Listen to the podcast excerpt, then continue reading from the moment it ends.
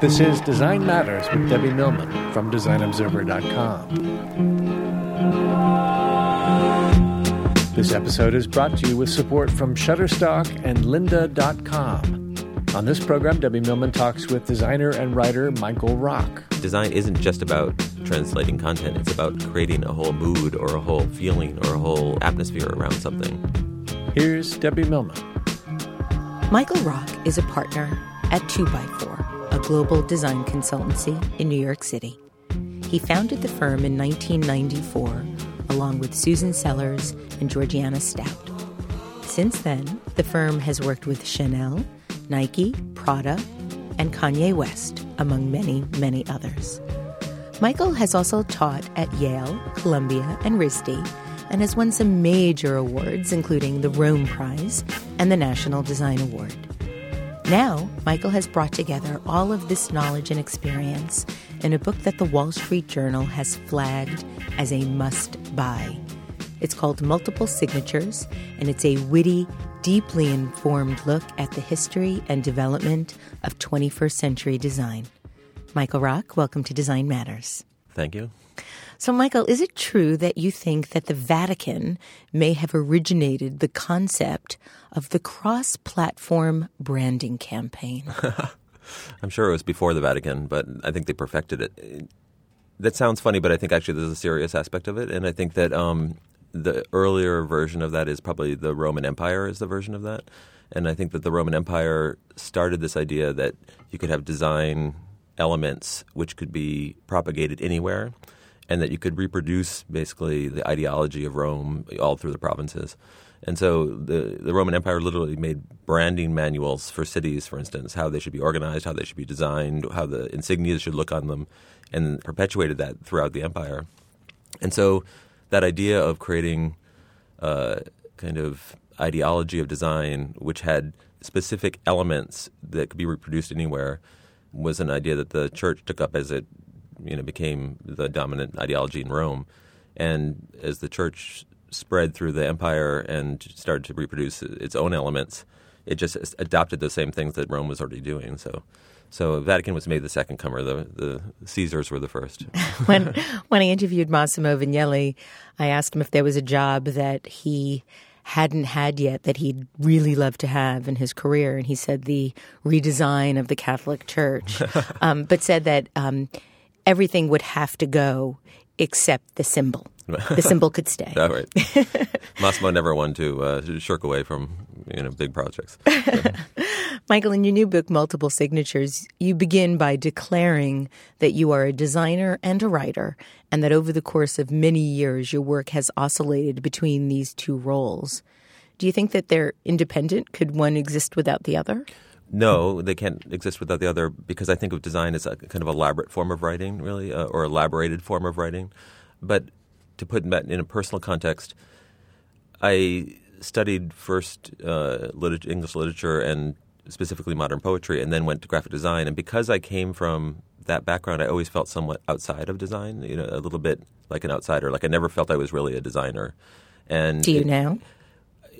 More so, but it took me a long time to even feel like that's what I did, and and that distance, that outsiderness, made me approach it from a slightly different position there took a long time for me to where I started to think of myself as a writer in the sense that I could produce writing as one of the objects that I would produce as well as design. So so I kind of was not really a writer, not really a designer, and I wasn't sure sort of where to fall. And then at some point I started to realize that I could write and design simultaneously, that both those things would happen rather than just like writing about design and then making design, but actually I would write the texts of the things that I was making, you know, and that that would become actually where my career would fall. And so now I find it's much more unified where I write and design simultaneously and it's the same thing.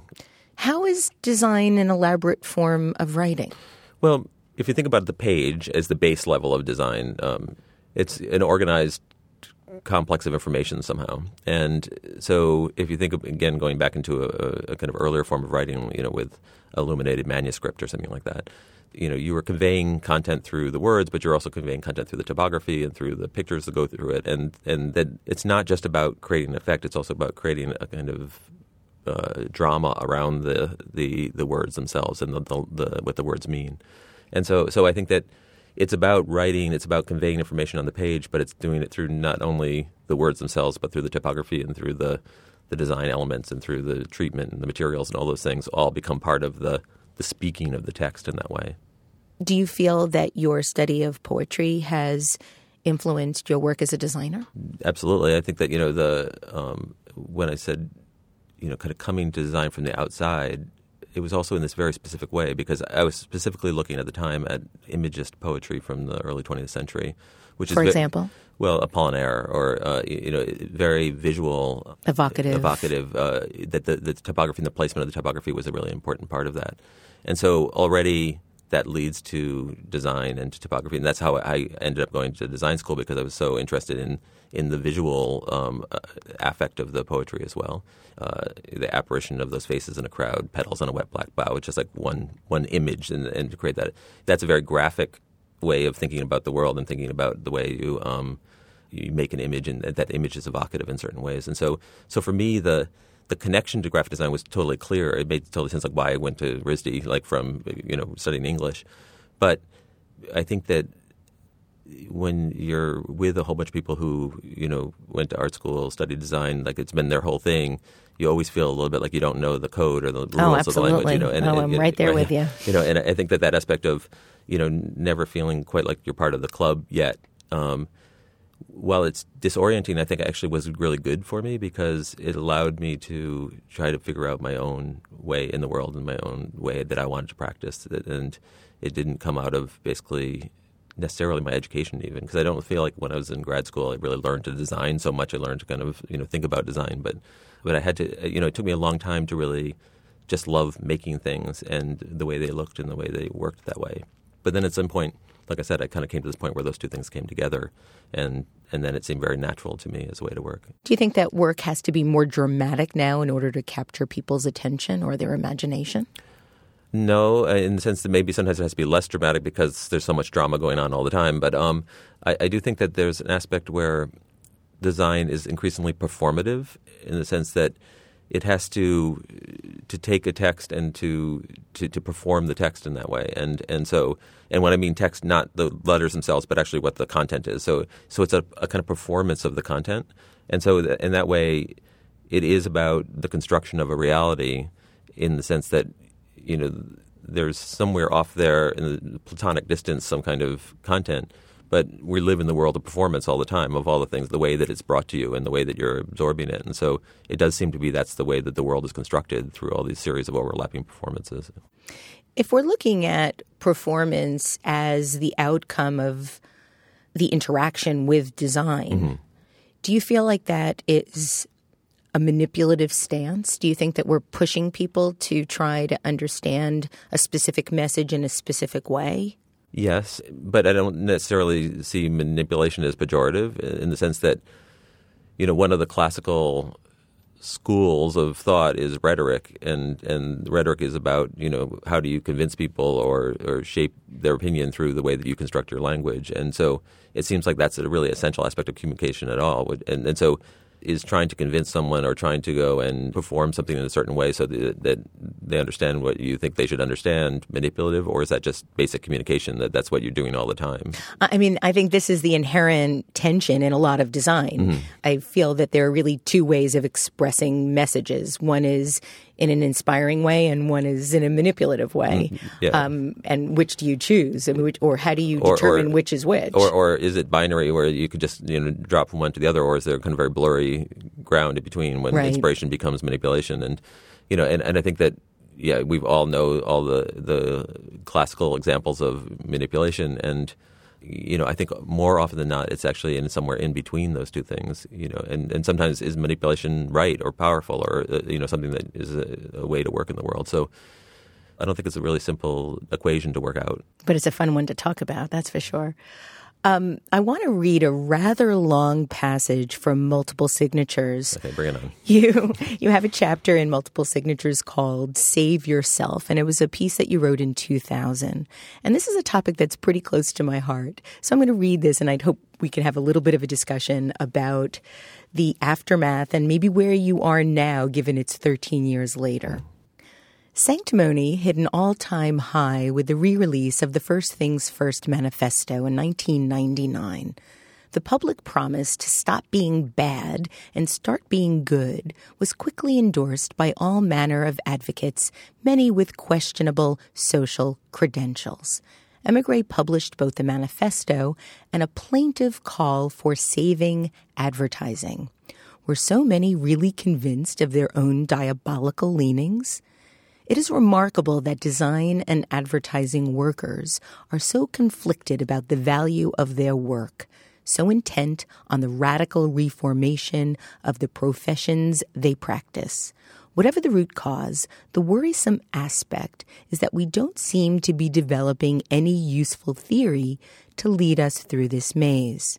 You can go on to declare there's a bubble labeled capitalism, a bubble labeled consumers, a bubble labeled advertising, and clean, straight arrows to connect them in orderly systems. There is no free will on this planet, no critical perception, no ambiguity.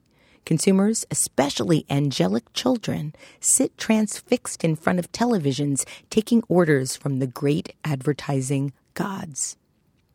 My problem with all this piety peddling, and this includes treaties like First Things First, is that this hand wringing just won't produce results. Let's try an experiment. In every instance of these arguments, substitute the word speech for advertising. No one goes around claiming that everyone who speaks should only speak about good things, and no one blames language itself for the existence of hate speech, slurs, obscenity, or insults. Simple plans to make everyone start acting nice will never work. Imagine if all writers took a pledge to be meaningful or thoughtful or kind. Can you imagine a world where people only said nice things? So, Michael, I can only imagine the brouhaha that ensued after this was published. How did the design community and the brand community and the business community react to this? You're calling piety peddling.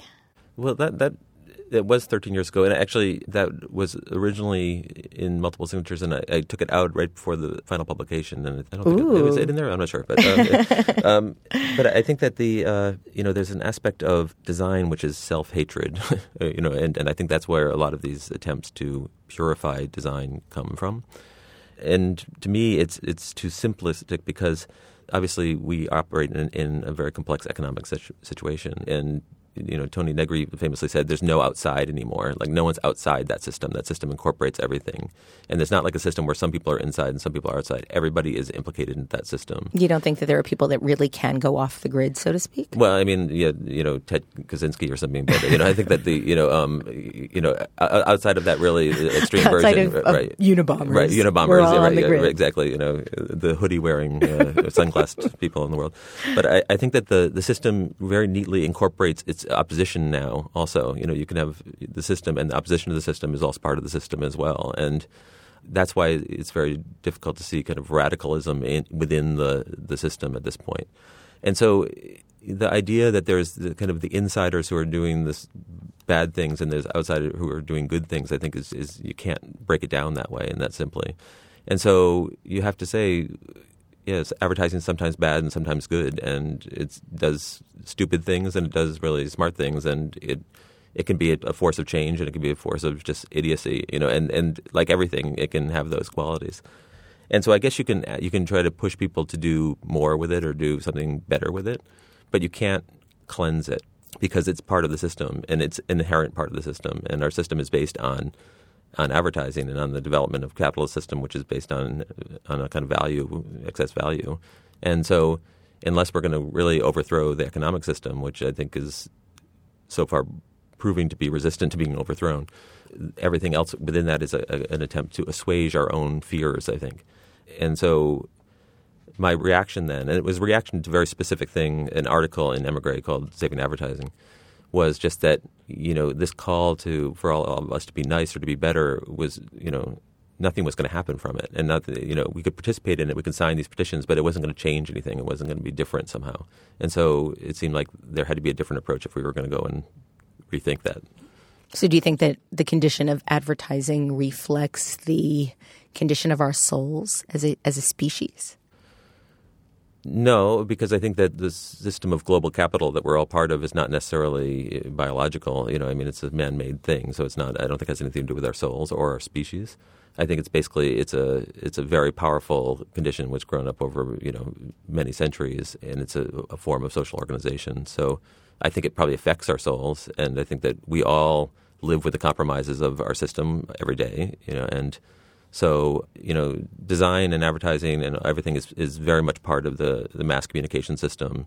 And it's an economy that we all participate in and we all are paid by it. And uh, it's very difficult to extract yourself from it and still operate in a way which is you could even recognize as design anymore. Because design in itself is an economic practice. It seems that you have a somewhat disparaging opinion of the word branding. And in the chapter brand as voice, you talk about how the shift from corporate identity to branding represents one of the most significant transformations in graphic design in the past two decades. How so? First of all, I, I don't have a disparaging opinion about branding. I, I practice it, you know. So I mean, you know, I mean, it's something that I make a living on. So, um, the what I was saying there, that shift from corporate identity to branding, um, is a significant rethinking about what the designer did in relationship to um, identity. And I think that there was a big portion of 60s based formal design practice, you know, that got picked up by big corporations, which was about the unification of graphic elements, basically, you know, and that, that was the classic corporate identity manual. And you know, Chermayeff and Geismar made a fortune making thousands of them, and they all followed the same premise, which is you create a logo, you created a typeface, you created a grid system, you made a notebook three ring binder with lots of pages in it. No one ever looked at it again, but it was basically like that was going to go and unify everything that ever was produced by it. As if that was even remotely possible. Exactly, and and not, not only that, but but I think when what the shift to branding realizes that unification isn't necessarily a good message to have for our corporation. Like that we're like this monolithic thing that speaks always the same way and our voice is always the same way. And and the reason why that's coupled with my interview with Paul Elliman about voice is that voice is performative. It's basically takes thoughts and performs them and, and, gives them shape to them. Ah, the performance word again. Yes, and, and performance anxiety always. So, um, you know, I, I, think that this aspect of voice being a, a, way of thinking about a corporation or a company or a magazine, and the reason branding has become so ubiquitous as a term. It's part of political campaigns. It's part of nations. It's part of you know cities. It's, everybody's talking about their brand. Celebrity chefs. Exactly. Yeah, because what it means is that to understand what our the personality is, and then to figure out the way that personality should speak, and realizing that it shouldn't always speak the same way. It shouldn't always speak like a corporation. Sometimes it should be, speak in a casual way. Sometimes it should speak in a emphatic way. Sometimes it should do different things. And that, that if you understand the brand, then you have many more possibilities for performance of that brand because the brand isn't a logo and uh, a grid system the brand is this, you know, Nike coined the idea that brand is the DNA of the company. It's like it's like literally in its molecules. And And do you believe that? I do believe it in the sense that I think that what Nike and some of those companies that, that really went out and, and expanded that notion in a big way did was show that they didn't need to be particularly uniform in the way they did things to still have a very strong presence in the world and to present themselves in a certain way and that they could actually speak in lots of different ways and, and to very specific audiences. And what Nike's done is say, we can speak to South American soccer players one way, and we can speak to you know the Northlands of uh, Britain in a different way, and those still will be kind of qualities that will be like Nike, but we will adapt ourselves and adjust ourselves to who we're speaking to, and that's different than uniformity. That's actually the opposite of uniformity. That's basically saying we're contextual, and we're thinking about who we are and how we speak, and we're adjusting the way we speak depending on who we're speaking to. And so that seems like that's not about the unification of graphic elements, which you know was the, the bread and butter of every big design firm for years. It's something about identifying these really essential core values and then figuring out how those values could be expressed in voice, in graphic design, in advertising, in sponsorship, and in anything you do. And so that would be an organizing principle for for any kind of organization, it would be this brand idea. And that's why it's been so effective because what branding really is is understanding yourself. Branding is almost an entirely internal operation, I think. You know, it's understanding yourself and what you're about and then trying to go and be true to that self. Yeah. See, I actually have a bit of a different opinion about that. I mean, I do think that it is very much an internal experience and an almost entirely internal experience. I think that what branding helps people do is create a persona that they want to project to mm. the outside world mm. and it, what they would like other people external of them to believe about them internally. Mm-hmm.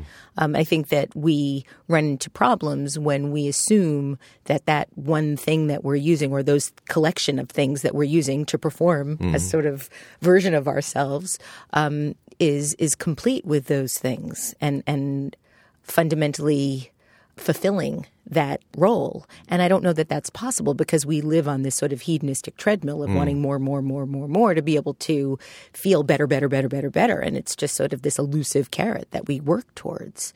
So I, I think while it's an internal experience, we use it to manipulate mm. others' experience of us. Yeah, I, I, didn't mean to imply that it wasn't a fiction because I think I, you know, I, I, think it's an entirely constructed thing. It's not yeah. like it's not like you know the car company really is caring. You know, I mean, you know, that's that's be all you can be. Right? Yeah, yeah exactly. You know, so or, or, just do it or whatever. Those, those those are clearly constructed ideas, but where they become more than just constructed ideas is that when they become fully formed and fully understood, they direct the development after them, right? So once you've established that that's what you are, then that determines what kinds of things you do. Like we'll we'll sponsor this event and not that event because right. this is on a brand and this is not on brand, right? So so those fictions start to become directive in the sense of directing the, how the organization develops. And you make decisions based on your brand. so either you have to change your brand or you have to change what you do. And so people are reluctant to change their brand because that makes them seem, you know, mealy. And so every choice is like, is this typeface on our brand or not? You know, does this match with what who we're supposed to be? And and and so that way of thinking about this is who we are and are we speaking the right way organizes every kind of business conversation right now. And I, I always cite this one thing, which is that of the around 214 billion dollar capital uh, market capitalization of Coca-Cola, uh, over half of that is its brand. You know, and so that's more than all of its architecture, more uh, bottling plants, people, uniforms, everything is the evaluation of its color, its logo, the way it speaks. You know that that has a market value of about 115 billion dollars. You know, so I mean, there's substance to it. It's a story, it's a fiction, but there's substance to it. You know. In one of your most famous essays, which is also in multiple signatures, titled "Fuck Content," you talk about how designers and brand consultants trade in storytelling. Mm. Um, and you declare that the elements we must master are not the content narratives, but the devices of the storytelling typography, line, form, color, contrast, scale, weight. And we speak through our assignment literally between the lines. And I'm wondering, do you feel that the whole notion of storytelling is is now becoming a cliche? If I hear one more brand consultant talk about telling a story mm. or hmm. mastering the art of storytelling, I think my eyes are going to fall out of my head. well, I think that the my point in content was that you don't have to necessarily create the story to be involved in the telling of the story, and that, that as designers we have a very specific language that we speak in, and that, that that has its own rules and its own history and its own set of conditions, which becomes you know the kind of whole institution of graphic design. And it, design isn't just about the effect of you know of translating content. It's about creating a whole mood or a whole feeling or a whole um, atmosphere around something, and that that itself is something which is extremely valuable and interesting to to uh, to understand and to study and to to practice. And that when I look through then the history of graphic design and all the things that basically you know we were seeing as, as important things in design. They had very little to do with the content. They had very much to do with the development of form language and the way that that form language told us something about the moment in time. And i cite for instance piet zwart's um, catalog for a cable company. You know who cares? It's cable. Like it shows different weights of cable or something like that. But it was like a new way to think about the organization of the page and a new form making and it suggested that the world was changing and all these things because of the typography and because of the shapes that he used and so it had nothing to do with what the function of the thing itself was or the content that was being projected, but it told you all the stuff about what it was like in you know the 30s in, in Holland because of the form. And so, so it seemed the, the, the plea in that article is really to say that form has a language to itself, it has a meaning to itself, it has a history, it has a, uh, a depth to it, and that's something which we can actually think about and work with, and, and that that's that's the, that's the material that we work with as graphic designers.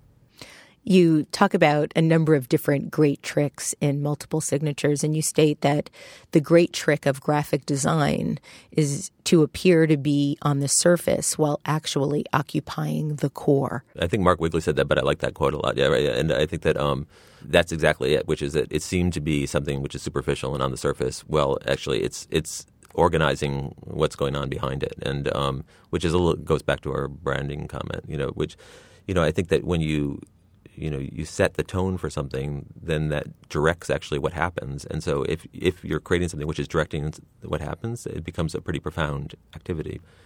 But also, I don't want to go and ever somehow belittle the idea of just creating effect. You know, that just just creating an environment or feeling about something. Well, that, that, just having the word "just" in there right. makes it pejorative. Right, Otherwise, right, it seems like a fairly noble activity. Well, I, I, I, often cite this um, conversation I was having with Miuccia Prada one time, and I asked her. Um, you know, did she have an idea for something? And she said, Michael, what's an idea in fashion? An idea in fashion is a little 20s, a little 60s, a little Russian woman on a horse. You know?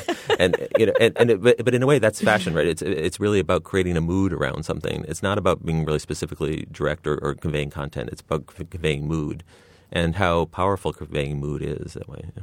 How? What is the biggest thing you've learned from Mrs. Prada, as she's referred to now, and I think the recent issue of Vogue? Right.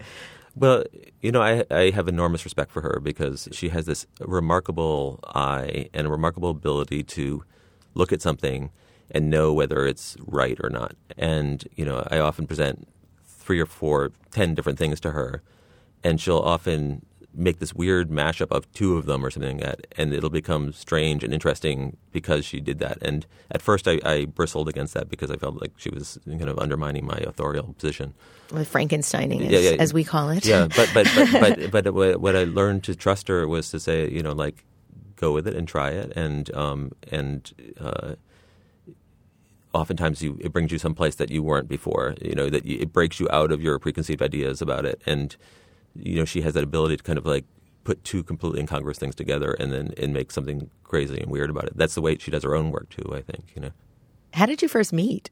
We met through Rem Koolhaas working on the store in uh, New York, and, and those two people have had, you know had a big effect on my practice and the way I think about the world. And, and you know when I think about Koolhaas, I would say that the thing that I learned from him was this trick that he taught me, which was that when the client asks for something, do it but do it in the most extreme version, so it's, so far beyond what they thought they you know wanted that, that it becomes something crazily new. And so, you know, if the client says, I, "I want my office in the corner of the building," make the corner, you know, 30 meters higher and farther out than you ever thought you could do it on a cantilevered arm or something like that. You know, so it, like it suddenly becomes this totally weird new thing. You've done exactly what they've asked you to do, but you've done it in this way, which is is taking it somewhere else. And and I think that that's a really interesting trick when you're when you're designing, and again, bristling with someone trying to tell you what to do, that to be open to to that desire, but then to change that and to, to kind of turn it into something new or something special, I think is a kind of interesting way to approach that interaction between the client and the designer. You, know. you describe multiple signatures as a book that is a manifestation of a multiple personality disorder. What do you mean? Design is a, a kind of multiple personality disorder. There's a lot of voices involved in the project. Like unless you're, you know, working in this very boutique way of making your design things and presenting them in the world, you're involved in this really complex negotiation at all times with big personalities. With big personalities and with all different kinds of abilities, and and so, you know, oftentimes the, the graphic designer is the person in the middle of that, trying to go and you know bring it all together and and to to, to give a seamlessness to it, and so. Um, you know the the design object I think is always the product of this uh, inc- incredibly complex negotiation that goes on between a client and the designer, between the writers and between the people involved thinking about the audience. And so it's never like a pure object. It's an object which is exists in this tension between all these different forces. And so that's where you know the I, I think the design it's very difficult to ever reduce a design object into like a single thing that one person made because it's there's so many different influences in the way that it's made. And so so I think multiple signatures is every design object is a multiple signature in a way. Well, speaking of authorship, you have a, a chapter in the book that's really quite interesting in terms of talking about provenance. And you state that the state of graphic design history is dire because the subjects themselves have a vested interest in perpetuating a closed narrative about their own ideas, and that designers want to build and maintain their own self authored, self serving myths and design journalists are often unwilling to question the simple stories their subjects feed them. Mm. So, what does that mean for the discipline of design criticism? Well, I mean, I, I, think that the problem is that there's a kind of shorthand that goes around in, in any time something gets made, right? So, you know, it's a building designed by Rem Koolhaas. Of course, it's like designed by hundreds of people who are involved in that and that's a you know it's it's a simple way, and it also also you really can't get into the complexity oftentimes because it's like you don't need to go into the complexity of it. And part of when we started our studio, naming it two by four, not naming it uh, our names or you know my name or something like that, was an attempt to blur that a bit. You know that it was it came out of this collective activity, not out of an individual. You know we weren't tying a name to this as um, product. Of course, in branding terms, that's not always the best way to do it. Like, it, you know, sometimes it's better to go and just like build a personality around this thing, and then it's really easy because by building the personality, you know, Martha Stewart, the person is the brand, and then you know you can go and uh, really easily convey that in lots of different ways. But I think that the myth of the sole designer who does everything and makes everything himself and, and herself, I think is is tied up in that idea of attaching your name to it in that provenance article, I start out with the fact that we have a piece in MoMA, and it's attributed to these three people, and in a way, none of us made it. We were there, and we directed that it be made, but we were again negotiating between all these different forces of why it came to be the way it was. Uh, you have a remarkable paragraph about that. I'll read it. Um, so you write. Who is the originator of the work that hangs on the wall of MoMA? The one who thought up the concept, developed the idea, gave it form, or executed the final iteration? Can any one of us own the thing? The truth lies somewhere between the various extremes institutional authorship on one side, the result of a collaborative, often random, set of efforts where the author's name is a function that unifies the work, and the heroic individual on the other. One person made the physical thing. A large, complex design system is the culmination of many individual flashes of brilliance that cohere into something more or less unified and complete. An insightful, investigative design journalism could tease out this contradiction and build a theory of graphic design based on the tension between the various, often contradictory modes of making. Poetry. Well, that's poetry, Michael Rock. Lovely. Um, but I think that the, that's exactly the thing, which is that we're in a way caught in this 19th century idea of the artist, you know, and, and you know, attributing a work to an artist, and and then a kind of autobiographical way of thinking about it, like this is he was thinking about this when he made that or something, and I think that that doesn't explain how complex design is as an activity and is a very kind of integral activity in the world right now. Well, I think that the question of who contributed what and who made something is also highly subjective mm. when you think about who they were influenced by mm. and how they were influenced by those things that came before them. Right. And it, I think it makes for a very slippery slope. Mm. Well, but I think that the you know we live in a culture which is about celebrity and about you know that celebrities do certain things and you know that infects everything I think and so we the tendency is always wanting to see things in the frame of the activities of a single person you know so um and and you know who they were out with last night in Miami you know, so right. in in the chapter titled talking over, you state that clearly the definition of the designer is undergoing a radical transformation. Editors are becoming curators, and designers are editors and writers and curators. I'm sensing that you don't like the word curator. well, I mean, it's used a lot for all different things. And in fact, you know, one of the things Kanye says is like, if if I wanted to be called anything, I think I'd want to be called a curator. You know, curator of culture. Yeah, no, and of people and of yeah. you know events and things like that. You know, of, of, being a person whose taste is is valued and, and his selections are are interesting. I think that, but Debbie, I think you know what you're doing right now is a perfect example of what I'm saying. It's like you're a designer but you're a broadcaster and you're making history and you're doing these things. And so it's, you know, that flattery that, will get you everywhere. no, no, but I mean, we're sitting here not designing, we're having a conversation and, and that conversation is being recorded. And that, so that's like, you know, I think that there's all these different ways to practice design and to practice um, what we do. And, and that's, I'd like to think so. Yeah, and that's really different than I think even what we teach. Oftentimes, you know, it, it's hard to teach that because like, what do you teach when you can do anything? You know, and so I, so I think that there's this possibility right now of all of these different ways of um, operating in the world, and not all of those have to do with you know pushing stuff around on the computer screen. It has to do with like lots of different forms. So, so speaking of teaching, um, I'd like to share a little bit of um, a class description and an assignment that uh, you had for your second year design core studio class. And um, it's called Much Ado About Nothing. And your you write, Your intention with this project is actually pretty simple, even brutal. If we have been saying the thesis is not about content, but about method, what happens when we intellectually, petulantly, aggressively remove content altogether by saying design something about nothing? How do you design something about nothing? And is this reflective of the way that you teach, or is this an anomaly? Uh, no, I don't think it's an anomaly. I think it's it's it's pretty much in the center of what I what I'm thinking about in teaching. And and that project specifically, it comes right after fuck content in the book, and I think that for specifically that reason, which is that obviously as soon as you design something, it becomes about something. So it's impossible to design a project about nothing. But the the kind of nothing you try to define, the the way you try to define nothing, is the story. Then because you know it's not supposed to convey content, and so what's interesting about that project when you give it to 18 students is that you get 18 different versions of nothing.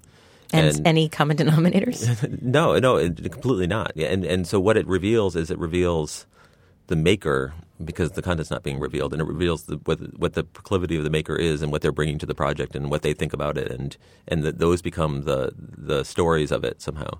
And so I've always I've done that project a couple different times, and I'm always amazed how diverse nothing is. You know. That's amazing. I'd love to see some of the work. Um, speaking of work, in a chapter called Just a Few Small Things, you articulate the trajectory of a project. Maybe it's fictional, maybe not, but it's about this idea of turning something that would ordinarily be less attractive sort of lumpy, geeky women into um, a- attracting them to a brand that you call IntelliChic. IntelliChic, yeah. And it's a remarkable journey between client and consultancy. Um, the client, or or what Paula Scher would call the arc of a relationship, mm-hmm. um, and and the client coming to you with quite a lot of enthusiasm about your agency and what you believe and why they've come to you for very specific reasons. And then it's this dialogue back and forth through email mm-hmm. about the demise of the relationship. Mm-hmm. Um, did this really happen? It's happened a million times in different forms. Not exactly that one. Um, that's a fiction, but I think that. Oh darn! It's laugh out loud right, funny. I mean, it's hysterically accurate. Yeah, I mean, and, and, and I think that the, we've all, as designers, lived that, right? And and I think that there's. I wrote that with my sister, and there's a couple things that we were trying to go for in that, which is that you know, oftentimes if you're you're thought of as like a smart designer or something like that, that people come to you with these projects like we really want this to be really smart, you know, but that's just like this kind of weird like we want it to be orange or something, you know. Right. It's like you know, there's no, there's nothing anymore about it, or like nothing, right? Yeah, exactly. You know, and, and so, and then, and then you realize really quickly that they have no idea what they're talking about, or you know, it's going off in this crazy way, and you know, you're trying to respond to it, and you're trying to go and do it in the way that you want to do it, and you realize that it, it's, it's gone off the rails at some point, and you know, there's a, the famous adage that you start losing your client the day you sign your contract with them, and I think that that's really true because you know they invest so much fantasy in who you are and what you're going to bring to it, and with their preconceived ideas of who you are, and sometimes it's based in very little, like someone told them that you were smart or something like that, you know. And then, um, or they know you do work for Prada, or exactly, yeah. and so they didn't really investigate it more than that, so it just seemed like a, you know. And then you know, you really quickly start to feel like this is not going to work, or it's not going anywhere somewhere, and that's what we tried to depict that moment, you know. And, and you know, the point at the end of that was that how somehow it always gets turned around. It's like, yeah, you really couldn't do what we asked you. You know, it was like it was your fault in the end, you know, and, and that's such a, a, familiar trajectory for us, you know, like they're so invested in the idea of who you're going to be and then so disappointed when you're not that. And then, you know, this is kind of funny dynamic that happens. You should stage it as a two person play. It's, it's that funny. Mm. Um, so my last question is, is the designer a creator or an interpreter? Mm. Yeah, I guess both. Do you prefer one or the other? I, I prefer the, the actually the, the, amalgamation of the two things, and um, to say you're just an interpreter means that you bring nothing to it. Like you're just you're you're like the simultaneous translator at the UN. You're basically just it's coming in one your ear and it's going out your mouth, and it's like it's never that, you know. And I think that I've heard design described somehow sometimes as you know adding content to content, and I think that's a kind of interesting thing, which is that you add an overlay of something which shapes it, and that's both an interpretation and also an act of creation too and that's what I love about design. I mean, I, I really, after you know practicing for twenty years, I still really love the profession. I still really love the act of doing it, and because it's like endlessly entertaining. You know, there's there's always things that you can do. There's always new ways to get at it. There's a, and you're always playing a game with yourself too. It's like I'm trying to keep this interesting for myself, and I'm trying to do something that like amuses me. It seems like it's this field where just like you can always come up with a new way to do it and a new way to think about it. And I always like kind of games, anyways, and it has rules and then all these different ways that you can break the rules all the time. And so I, I think being both a creator and an interpreter is the essence of being a designer, and that's why I love it. Michael Rock, thank you for being on Design Matters. Thanks. You can find out more about Michael Rock and see images of his remarkable book, Multiple Signatures, at 2x4.org. I'd like to thank you for listening. And remember, we can talk about making a difference, we can make a difference, or we can do both. I'm Debbie Millman, and I look forward to talking with you again soon. This episode is supported in part by lynda.com, an online learning company with more than 77,000 video tutorials. With lynda.com, you can learn software, creative, and business skills to achieve your personal and professional goals. Try it free for seven days by visiting lynda.com slash design observer. That's lynda.com, spelled with a Y, not an I, lynda.com slash design observer. Support is also provided by Shutterstock, home of over 25 million stock photos, vectors, illustrations, and video clips. If you are looking for images for your website, blog, app, or print project, Shutterstock makes it easy. Visit Shutterstock.com to get 30% off any package with offer code DESIGN30. That's DESIGN30 for 30% off at Shutterstock.com. Design Matters with Debbie Millman is recorded at the Masters in Branding Studio at the School of Visual Arts in New York City. It is produced by Curtis Fox Productions with technical assistance by Rainey Ortica. The show is published exclusively by DesignObserver.com. You can subscribe to this free podcast in the iTunes Store.